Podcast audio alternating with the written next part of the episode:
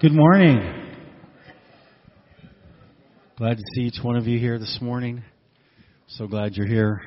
Psalm 23 says, The Lord is my shepherd, I shall not want. He makes me lie down in green pastures. He leads me beside still waters. He restores my soul.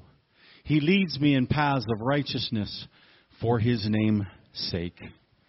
This morning, we're going to be talking about hearing the voice of our good shepherd. Our good shepherd, his name is Jesus. And he is the fairest of 10,000.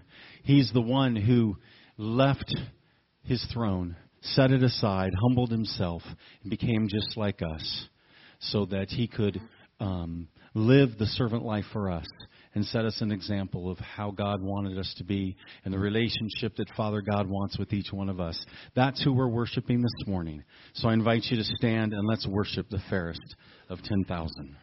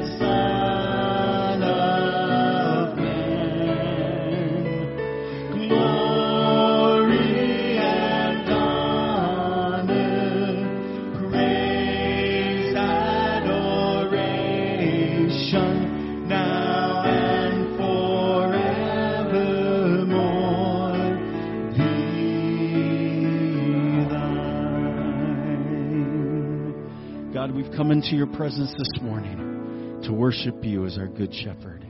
We thank you that when we look into your face, you are fairer than anything we've ever seen or see. And we know that you are here with us this morning. So, Good Shepherd, speak to us this morning. We open our ears and our hearts to hear your voice this morning in Jesus' name. And everyone said, Amen. Well, you've got some great people sitting, standing around you. Greet them this morning, and then you can be seated.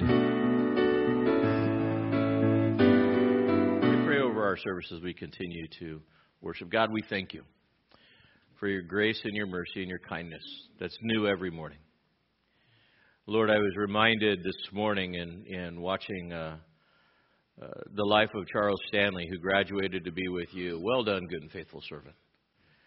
But how he lived his life as a man of prayer and on his knees, waiting upon you, and you would lead. Lord, as we take a look at uh, your word this morning and the voice of the shepherd, we pray that you would speak that we would learn to hear your voice and your voice alone, that we would follow your voice above everything else, that everything that we say and do would make you smile. In Jesus' name, amen. I invite you to stand as we continue to worship our King.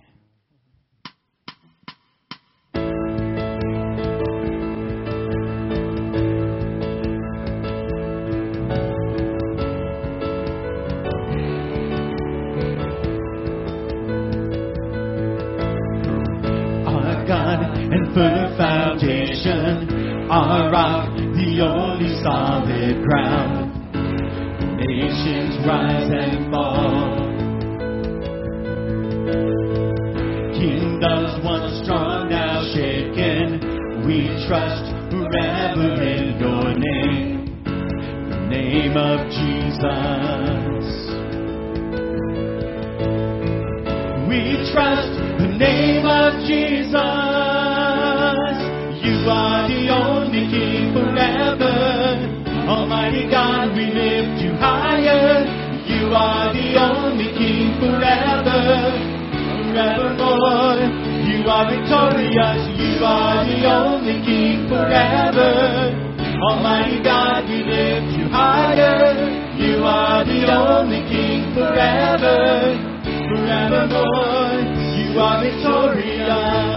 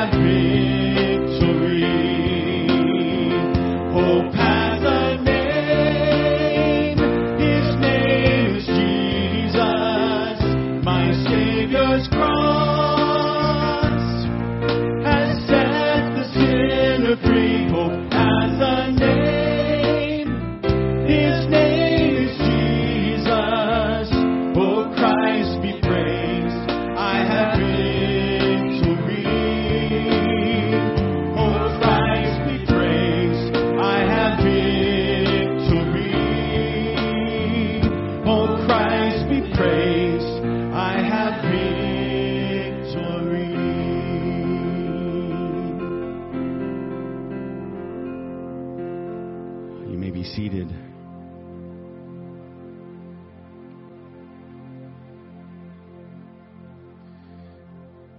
We're going to continue to worship God as we give our tithes and our offering this morning.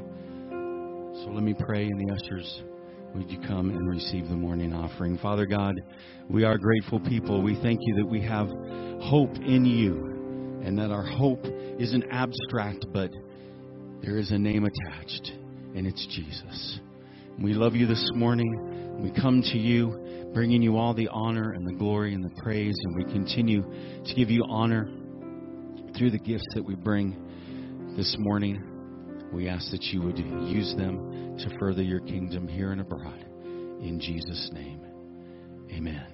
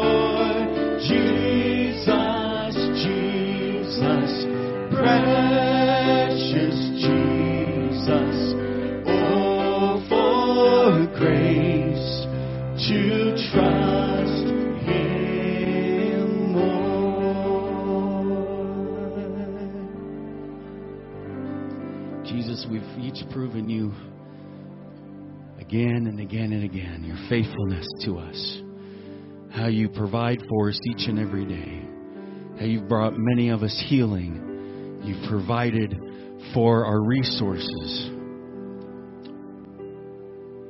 So we are here at your footstool this morning to give you all the honor and glory, knowing that it's because of you and only you that we're able to stand here and declare our trust and our faith in you and our hope in you to the only King forever, the fairest of 10,000. We love you this morning, Good Shepherd. Speak to us this morning in Jesus' name. Amen. You may be seated. good morning. If you would, open up your Bibles to John chapter 10. We're going to be taking a look at the Good Shepherd. As you're finding your place there, I have a question for you. Do you ever hear voices? Some of you are like, yep. And you're like, I'm not answering that question.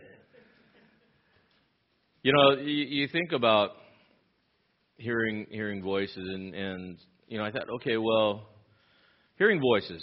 Do people really hear voices? And and you know, I, so I googled it because you can Google just about anything. And I came up with a, a statistic that one in ten people that have mental illnesses hear voices, legitimate audible voices. But I thought, okay, I'm only half nuts, so maybe. But then I th- got to thinking, well, what other voices are there? Well, there's voices that come out of social media, right? Those are voices that, that speak into our lives. Uh, there are voices that come from secular worldviews that create narratives there are political voices. There's demonic voices. There is a lot of noise that speaks to us, a lot of clutter and a lot of a, lot of things that are going on. And within this we, we have all these voices. And then I got to thinking, you know, there's a there's a new set of voices that that are very popular now with this generation, and, and they're called influencers. Have you ever heard of them? These are young people that get lots of money for doing nothing but influencing you. Like their job is to influence you.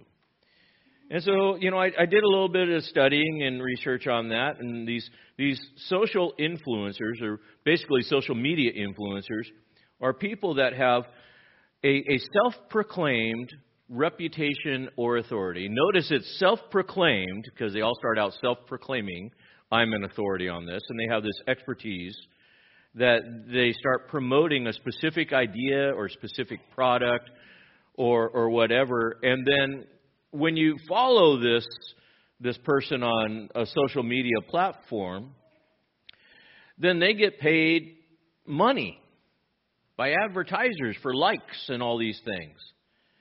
And it's amazing how stupid some of these things are dumb. And young people, and talking with Pastor Mike with some of the, the, these kids, they're like, I want to grow up and be a social media or a, a social influencer. And then I found that there is a college that actually has a degree.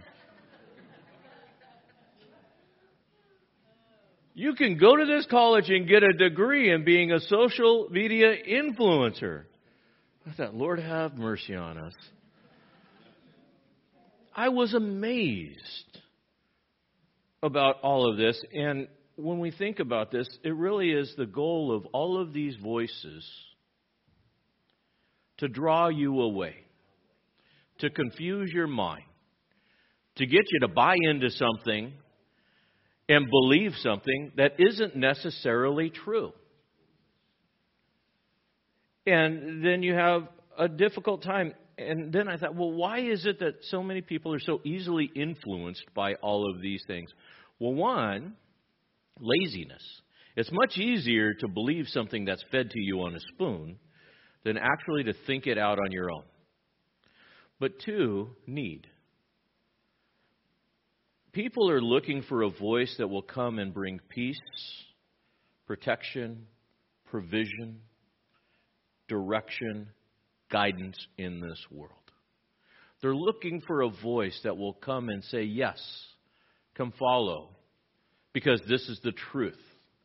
People are looking for, they're hungry for it. And Satan is jumping on the bandwagon. Charles Stanley is, blessed because he's in the presence of the Lord now. He graduated to be with the Lord. But he once said this God's voice is still and quiet and easily buried under an avalanche of clamor. God's voice is still and quiet, easily buried under the avalanche of clamor. As is my practice, I get up early on, on Sunday mornings, and my church time is watching Dr. Stanley, and, and they had a uh, review of his life this morning. It was a man of prayer. If you have an opportunity today, grab it, watch that. This is a guy who learned to listen to the voice of God through prayer and being still and doing things the way that God would have you do it. But you think about this clamor. And this clamor that is always speaking, we are the flock of Jesus. And the flock of Jesus is, is given this impression that, that we are like sheep that need a shepherd. We need to listen. But you think about the flock, the flock needs to listen to one shepherd not others that are that are not there and they learn to have a relationship with them. And this morning we're going to walk through John chapter 10 verses 1 through 10 and then also 27 28 because we want to learn to hear the voice of the shepherd. To be able to get away from the clamor and all the things that are going on Jesus is the good shepherd that calls his people to himself and speaks to them and the people will listen to him. Do you hear the voice of the shepherd? Can you hear God speak to you? Can you hear Jesus speak to you? And in this context of this, because he's calling you to himself and he's calling you into an abundant life. And my encouragement to you is that we follow that voice of Jesus, his voice alone, in, into this place of provision and protection, direction, and the abundant life. So let's stand as we read through this passage. John chapter 10, verses 1 through 10, and, and then uh, 27, 28 says, Truly, truly, I say to you, he who does not enter by the door into the fold of the sheep, but climbs up some other way, he's a thief and a robber. But he who enters by the door is a shepherd of the sheep. And to him the doorkeeper opens, and the, the sheep hear his voice, and he calls his own sheep by his name and leads them out. And when he puts forth all his own, he goes ahead of them, and the sheep follow him because they know his voice. A stranger they simply will not follow, but will flee from him because they don't know the voice of the strangers. This figure of speech, Jesus spoke to them, but they didn't understand it, what those things were which he had been saying to them. So Jesus said to them, Again, truly, truly, I say to you, I am the door of the shepherd. All who come before me are thieves and robbers, but the sheep did not hear them. I am the door, and if anyone enters through me, he will be saved, and go in and out and find pastures. The thief comes only to steal and to kill and destroy. I came that they may have life and have it abundantly. And then down in 27. My sheep hear my voice, and I know them, and they follow me. And I give them eternal life to them, and they will never perish, and no one will snatch them out of my hand. May God bless the reading of His word. You can be seated.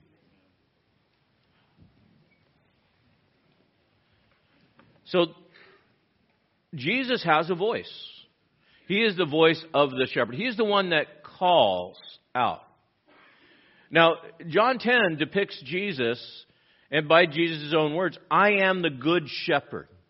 Okay, so if you're the good shepherd, then what does a bad shepherd look like? As Jesus is, is speaking, he's speaking in light of the Pharisees who were bad shepherds, the religious leaders. But if you, if you really want to know what a good shepherd is, then you also have to look at the bad shepherd. And is there an example in Scripture of a bad shepherd? Absolutely, there is. Ezekiel 34.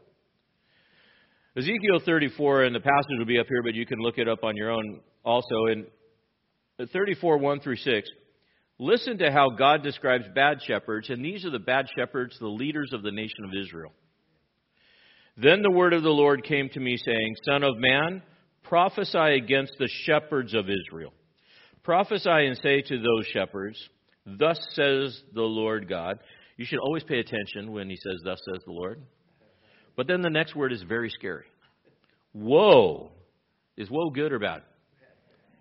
Woe, shepherds of Israel, who have been feeding themselves. Should not the shepherds feed the flock?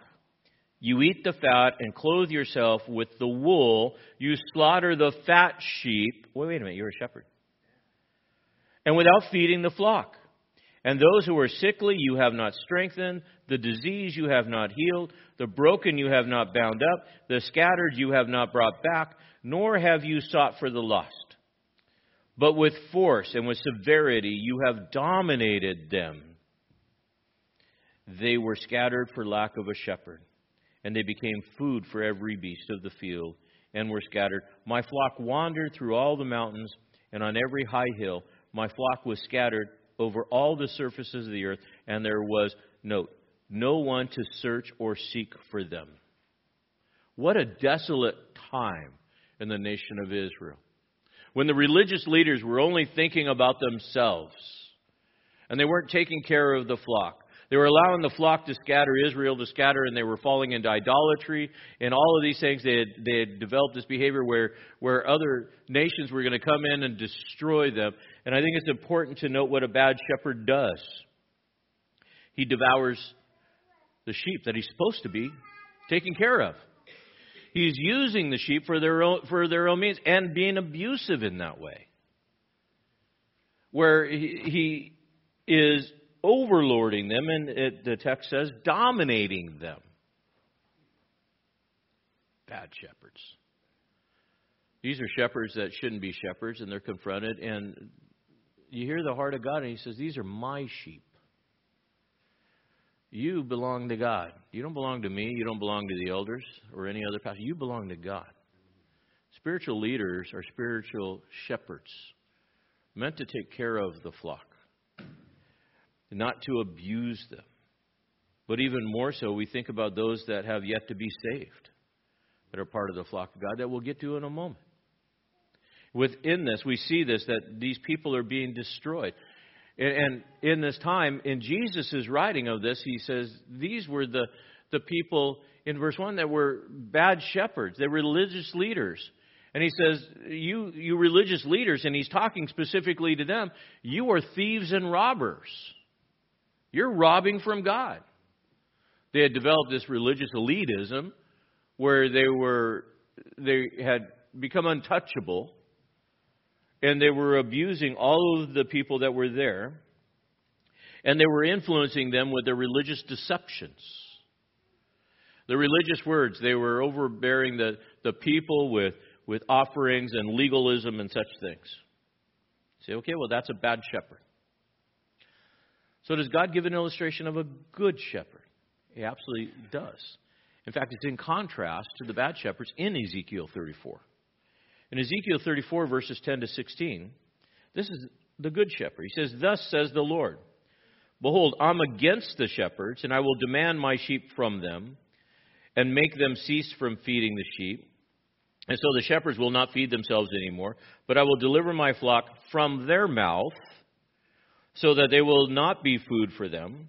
For thus says the Lord God Behold, I myself will search for my sheep and seek them out As a shepherd cares for his herd in the day when he's among the scattered sheep, so I will care for my sheep and will deliver them from all the places to where they were scattered on a cloudy and gloomy day.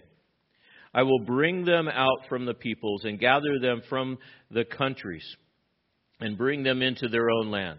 I will feed them on the mountains of Israel and by the streams and in the inhabited places of the land. I will feed them in a good pasture, and their grazing ground will be on the mountain heights of Israel, and they there they will lie down on good grazing ground and feed in rich pastures on the mountains of Israel. I will feed my flock, and I will lead them to rest, declares the Lord. I will seek the lost, bring back the scattered, bind up the broken, and strengthen the sick but the fat and the strong I will destroy, and I will feed them with judgment. Who's the good shepherd? God. And Jesus is the good shepherd, Jesus being God, has come to his people. And so here in John 10, he's declaring that he is the good shepherd. These religious leaders that would have heard this would have heard this in context of knowing Ezekiel. And Jesus was rebuking them for their behavior within this. Now he says, Truly I say to you, he who does not enter the door, verse 1 of 10, into the into the fold of the sheep, but climbs in some other way, he's a thief and a robber. But he who enters by the door is a shepherd of the sheep. To him the doorkeeper opens. So Jesus uses a very common analogy of shepherds. It was super common it was an agrarian culture, but it was also a herdsman culture. And to have herds of sheep and goats, it was normal within this. And so he says, look it. He says, there are two kinds of people. There's the, the, the shepherd, and then there's the thief and the robber. He doesn't even call these guys bad shepherds. He says, you're thieves and robbers. And he uses this illustration of a sheepfold. Now, when we think of sheepfolds, we got to understand a sheepfold is, is like a, a herding pen. And there were two kinds of sheepfolds. There was one that was in the inner city, within the villages themselves, and then there was that sheepfold that was out in the field that was there. The one that was in the city was a common pen where you could have three, four flocks that were all together. In fact, we have a picture of it. When we go to Israel uh, next year, and, and uh, just a reminder, you can sign up and go. We're going to go here. This is a new uh, build in Nazareth where they recreated uh, normal life events. And this is different than what the sheepfold is in the, in the pasture land. The sheepfold in the city would be a series of pens, and there would be a doorkeeper that was in charge of checking the sheep in. The, the shepherds would come into the city or the village to take care of business, but somebody's got to take care of the sheep while they're doing. So they would come, they'd check them into these these little. We we could say they were maybe a village inn. I don't know. They're all herded together. And so within this, you might have three, four flocks that, that could be all together. And there was a watchman or a doorkeeper that was there that would know the sheep that were in the pen and who they belonged to, to that shepherd that was in this. And Jesus says, look at within the context of the community, there are those thieves and robbers. So when you do a little research on the activity of this, what would a thief or robber do? Well, it would be a two man operation. They would find a way to get around unsuspectingly at night when the watchman was at the main door, they would sneak around. One guy would hop the wall and he would grab a sheep, slit the throat of the sheep so it couldn't couldn't scream or do anything, and then he'd toss the body of the sheep over the over the top to his buddy who's on the other side of the wall, and they would take away three, four sheep or whatever they could get away with. Thieves and robbers going over the wall. They didn't care about the sheep. They were stealing.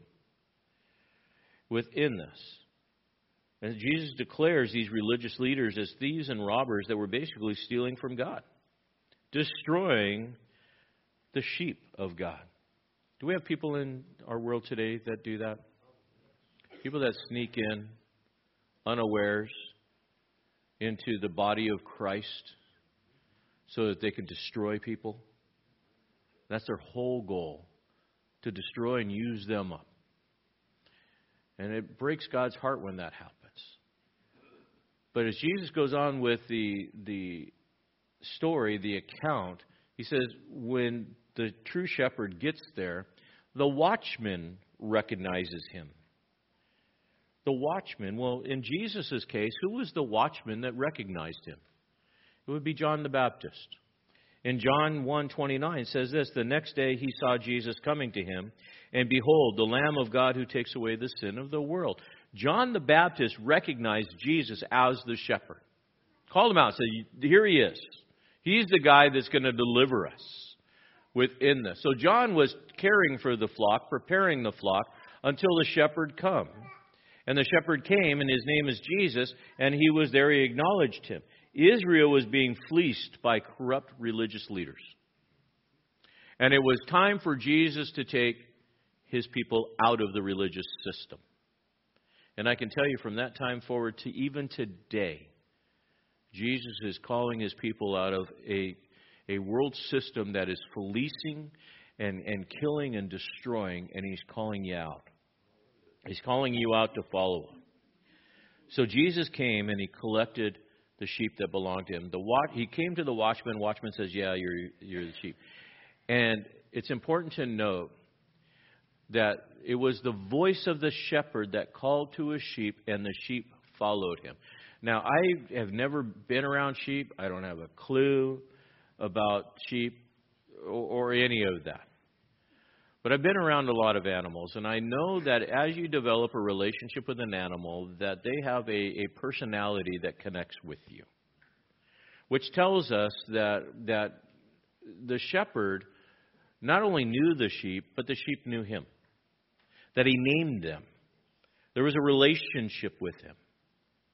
And so God has been developing a relationship with you, but is developing a relationship with others as he prepares to call them out. It isn't a just, hey, I'm here. It's, it's, it's a process of God revealing himself. The other thing that I think that's important to understand that is true about shepherds is, is the level of intimacy. You know how to tell a true shepherd? You want to know? Smell him. See, well, that's kind of weird. A true shepherd is going to smell like his sheep because he has spent time with them. He's going to smell like the sheep because he's been hugging on them. He's been caring for them. He's been nurturing them. He's been with them. And so you, you, you want someone that that has that that aura and that odor of, of ministry that's there. And this true shepherd also, not only does he call them out, but the text says that he calls them all out of the pen, and then he leads them. What's the difference between a, a, a shepherd that knows his sheep, the sheep that know him, or a hireling? A shepherd can actually go out in front, and the sheep said, I want to go where he goes. The hireling is not known by the sheep, and the hireling will drive the sheep from behind and push the sheep. Years ago, when we were in Romania, we were doing ministry there, and we were in the hills of of uh, a town uh, just outside called Necrolesht. Necrolesht was amazing. If, if, if, picture in your mind sound of music, right? And those hills. That's exactly what it looked like. I mean, you got these big, lush, tall hills, steep canyons, green as could be, stream down across the, the, the thing, and, and we were there doing camp, and, and on the hillside, far away from us, was a, a hillside, and there were sheep on there with shepherds and big sheepdogs. And we were doing ministry, and we had about 50 kids or so that we were doing camp with, and making a lot of noise and having a good time. And and one morning, we got up and we were getting ready to make breakfast and doing dishes or whatever, and here comes a couple of these sheepdogs. And these were not little puppies. These are not lapdogs. They're about that tall. And their hair was matted and they were just there. And they came by and it's like, oh man, you know, let's feed them. So we fed them. Then they showed up the next day. then they showed up the next day. And we knew they kind of belonged to the shepherd because we could see the shepherd running the, and the dogs running the sheep back and forth. And then they were over at our place, and then I think it was about the third day that shepherd showed up at our camp. He wasn't there for food. He said, Stop feeding my dogs. I can't get them to work. But the thing that sticks out to me uh, across that canyon is I could hear these shepherds yell at the dogs and yell at the sheep. And they had sticks that they were throwing and hitting the dogs with and doing that. They were driving them. There are people in our world today that are driving people, not leading people, driving them. And we live in a, in a culture where we have abusive voices and abusive people and people that are hungry and looking for a voice that cares. We need to introduce them to the voice of the shepherd, to call them out, and to lead them, to go before them within this. And this voice of the shepherd does lead his sheep. If you look at verses 4 and 5, it says, When he puts forth all his own, he goes ahead of them, and the sheep follow him because they know his voice. A stranger they will not follow within this. And I was reminded of Numbers chapter 27, verses 15 to 17. And it was a prophecy concerning Jesus coming. It says, Then Moses spoke to the Lord, saying, May the Lord, the God of the spirits of all flesh, appoint a man over the congregation who will go out and come in before them, and who will lead them out and bring them in, so that the congregation of the Lord will not be like sheep which have no shepherd. Do you know people that have no shepherd? But God has provided a shepherd. His name is Jesus. John Maxwell once said this A leader is one who knows the way, goes the way, and shows the way. It's a powerful quote. A leader is one who knows the way, shows the way, and goes the way. It reminded me of John 14:6, where Jesus says, I am the way, the truth, and the life. No one comes to the Father but by me. Jesus knows the way. There is one good shepherd, one voice. We need to follow his voice in and out. And they're going to follow the voice of the one that demonstrates care. They're going to follow the voice of the one that says, Yes, I trust you within this. People, they follow strangers because they're fed a line, but they're soon disappointed. And the difficulty is this when you're disappointed multiple times in leaders, you finally give up on the concept of leadership. Don't you? You just quit. I've trusted this person, I've trusted that person, and they've let me down time and time again. I'm not going to trust any leadership. There are a lot of people that don't trust in churches. Why? Quite frankly, because people that are, are so called spiritual leaders or self proclaimed spiritual leaders have abused the sheep so much. And it's hard. It's hard to say, well, I'll trust again within this. And so you've got to find the one that is consistently loving and caring. You think about children. And, uh, you know, being around kids and being a, a kids pastor for a lot of years, there's this kind of weird thing called stranger danger that kids go through, right? You think about an infant, they really don't care. But there comes a time when the switch goes on and says, You're not my mom, you're not my dad. I don't know you, I'm hiding from you. Right? Well, how does that happen? Well, at first, they don't develop a relationship really with anybody. They're like, I'll go with anybody. But then, because of the amount of time they spend with mom and dad, then when a stranger comes in, they go, Well, you're not familiar to me within this. And, and they move away. And so within this, you know, when we first come to the Lord, you know, we, we, we tend to like trust everybody. And then after you get burned a couple of times, then you don't trust anybody. And how do you get back to this place of being able to trust? Well, stop trusting in man and trust in Jesus. And let him be your shepherd and let him be your guide. And then find an under shepherd that is demonstrating care and concern, that is there for people. And, and so we need to grow in that intimacy. So, how do you grow in intimacy with Jesus? Well, if you remember, the shepherd called them out of the sheepfold and led them away from this mixed community into a private community out in the pastures within this. And to follow that voice is going to experience that protection and provision on an intimate way over time within that. And so we see in verses 6 through 10, here it says, the, he says this is a figure of speech. They didn't get it. Bless their heart, they didn't get it. But then he changes this, uh, this picture. He says, Truly I say to you, I am the door of the sheep. All who come before me are thieves and robbers, but the sheep didn't hear him. I am the door. If anyone enters through me, he will be saved and will go out and in and find pasture. The thief comes only to steal and kill and destroy. I came that they may have life and have it more abundantly.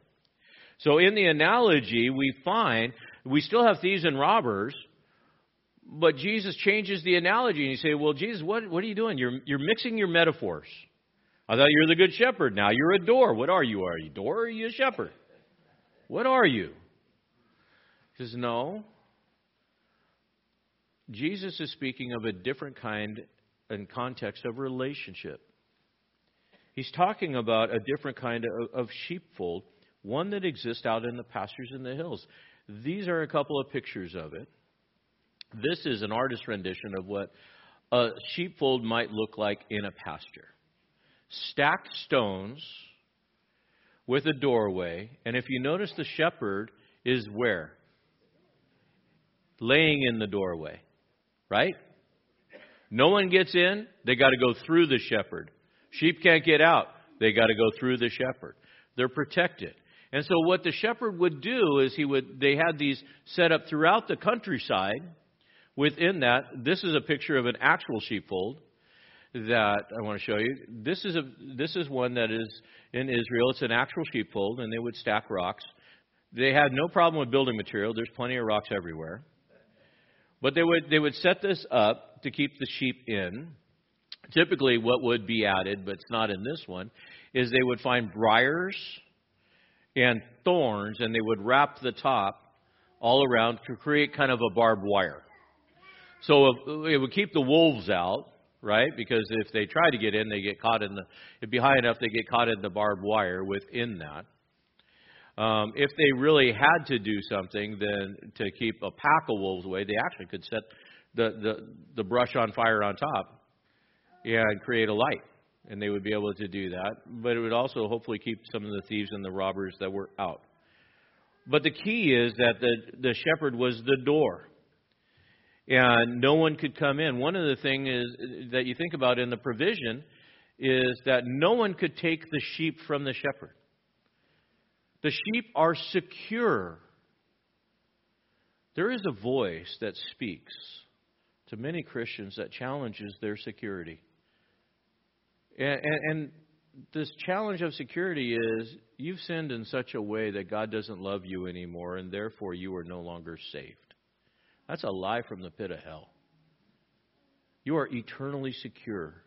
Jesus would say in John 17, No one can snatch them out of my hand that, that you belong to God within this. Well, how would they exist in this sheepfold? The whole idea of the sheepfold was it was a camp for night. But then they would go out, they would feed, and they would come back. Take a look at the 23rd Psalm. One that everybody is familiar, but I want you to hear these words through the eyes of a shepherd that is out in the field with his sheep. Phillip Keller writes a very good book. I encourage you to read it. And it's a book called um, the, the, 23, the 23rd Psalm Through the Eyes of a Shepherd. And he interviewed Bedouin sheep to see how accurate it was. But in this, he says this in the 23rd Psalm The Lord is my shepherd. I shall not literally be in want. He makes me to lie down in green pastures. He leads me beside quiet waters. He restores my soul. He guides me in the paths of righteousness for his name's sake. And even though I walk through the valley of the shadow of death, I fear no evil, for you're with me. Your rod and your staff, they comfort me. You prepare a table before me in the presence of my enemies. You've anointed my head with oil. My cup overflows. Surely goodness and loving kindness will follow me all the days of my life, and I will dwell in the house of the Lord forever. As David would write this psalm, David was a shepherd. You prepare a table before me in the presence of my enemies. The shepherd would go out while the sheep are in the village and prepare the summer grazing lands. And if he had to travel through a dark valley, he knew where the valley was, and he would take them up to the high mountain peaks, the hills where the grass was better. And while the pasture was there for them to feed, they would be surrounded by wolves or threats, enemies within that. And at the end of the day of feeding, the shepherd would bring his sheep back in and we call them by name one by one. And the shepherd would inspect the sheep from their time out there and find out if there's anything wrong with them. Do they have any cuts? Do they have any bruises? Do they have any sores? Are there any infections?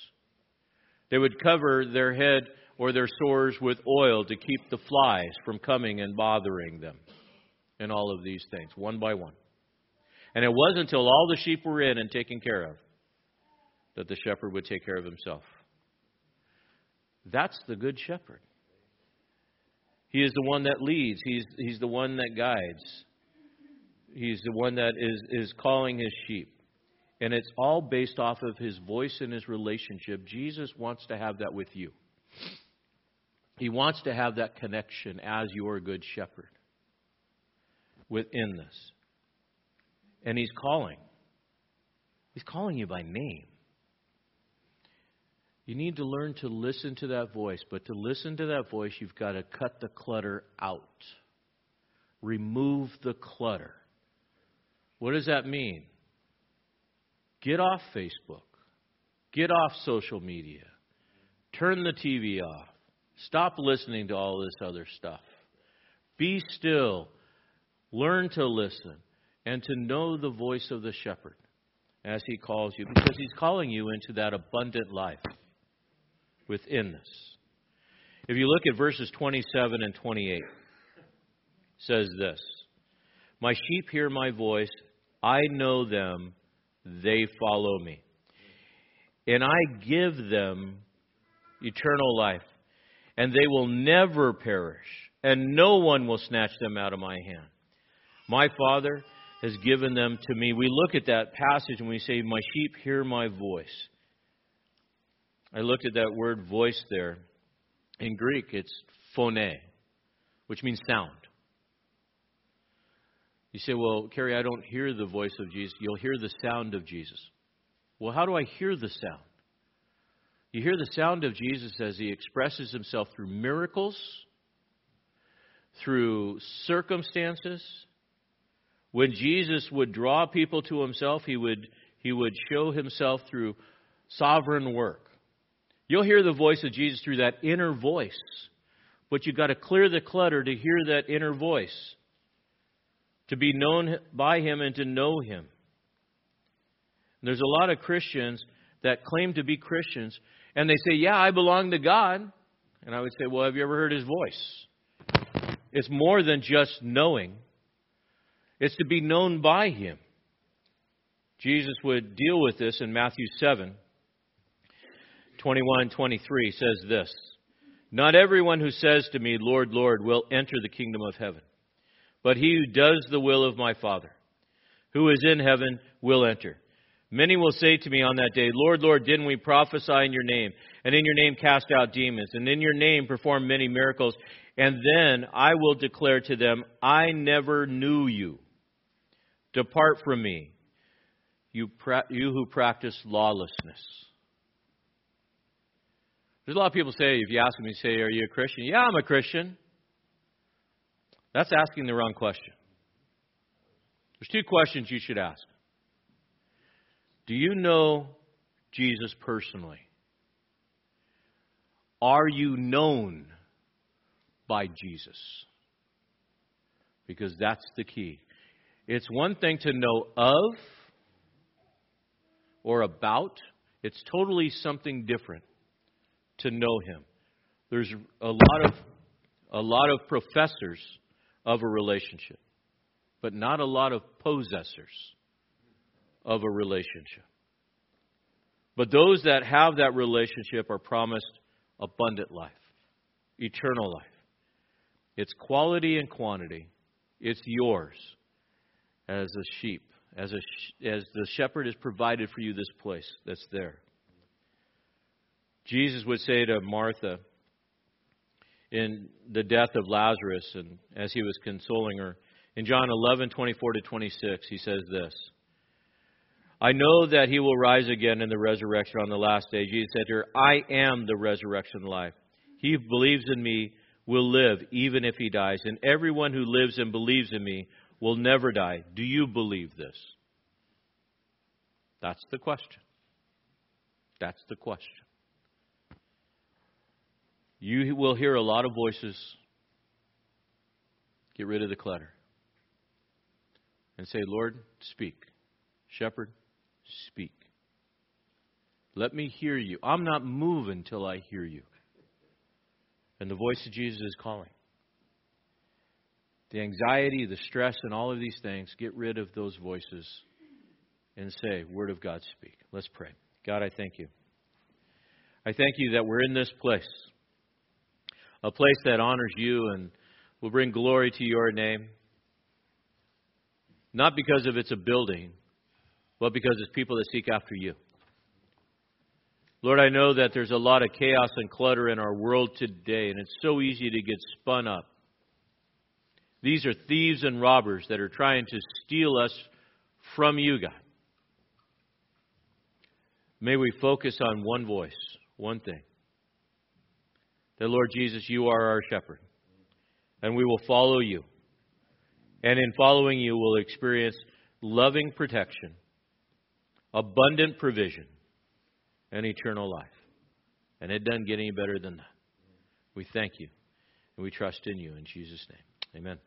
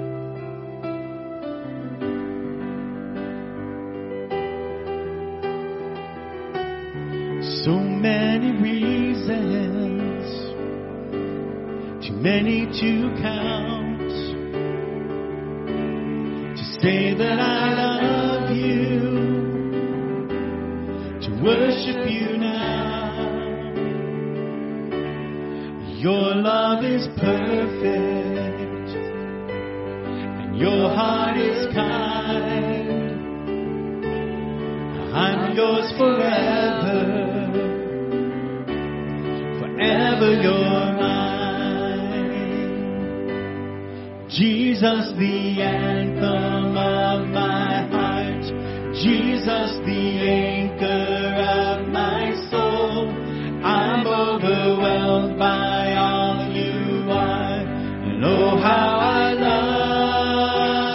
love you.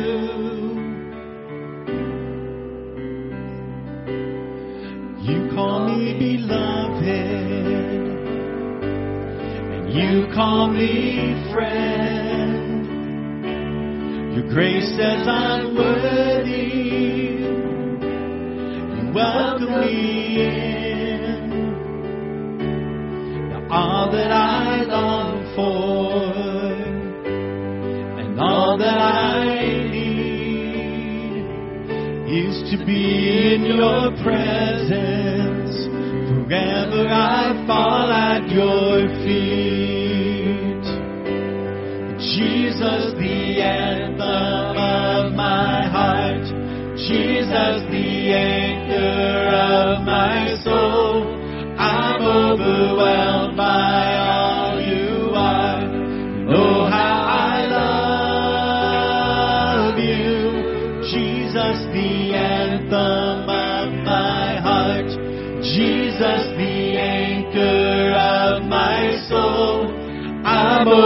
overwhelmed by all you are, and oh how I love you. Faithful to the end, God, you are always good. Where do I begin? There's so many reasons to Your promise never breaks. Your beauty never fades. What else can I say? There's so many reasons to love you. Faithful to the end. God, you are always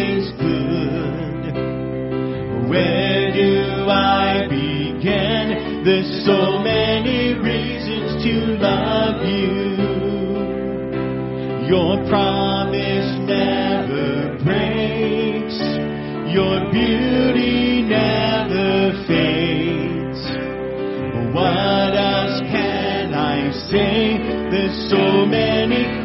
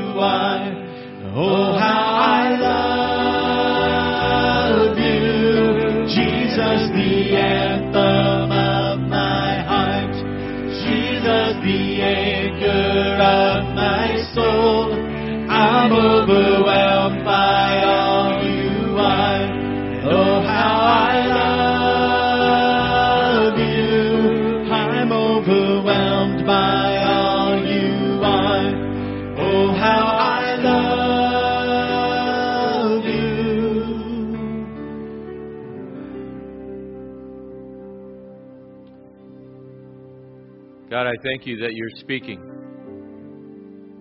And you're speaking to hearts this morning that are in this room watching online. May they hear your voice loud and clear and find a peace that passes all understanding that will guard their heart and their mind. May they hear your voice, Lord Jesus, and be drawn out to a place of being fed and encouraged, being nurtured and loved. Lord, I pray that we as a people,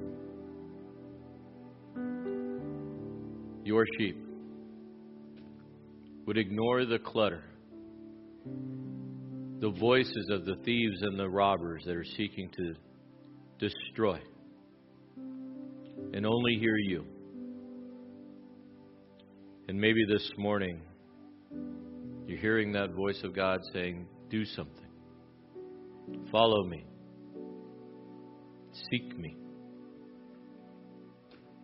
That voice is speaking in a still small voice in your heart.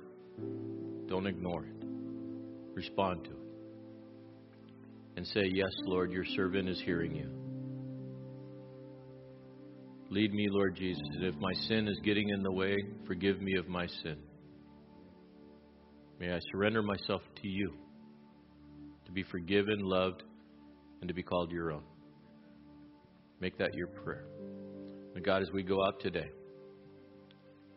may we realize that there's many people that are lost that need your voice, and may we be an extension of your voice, Lord Jesus, to a world that needs to be led into your flock.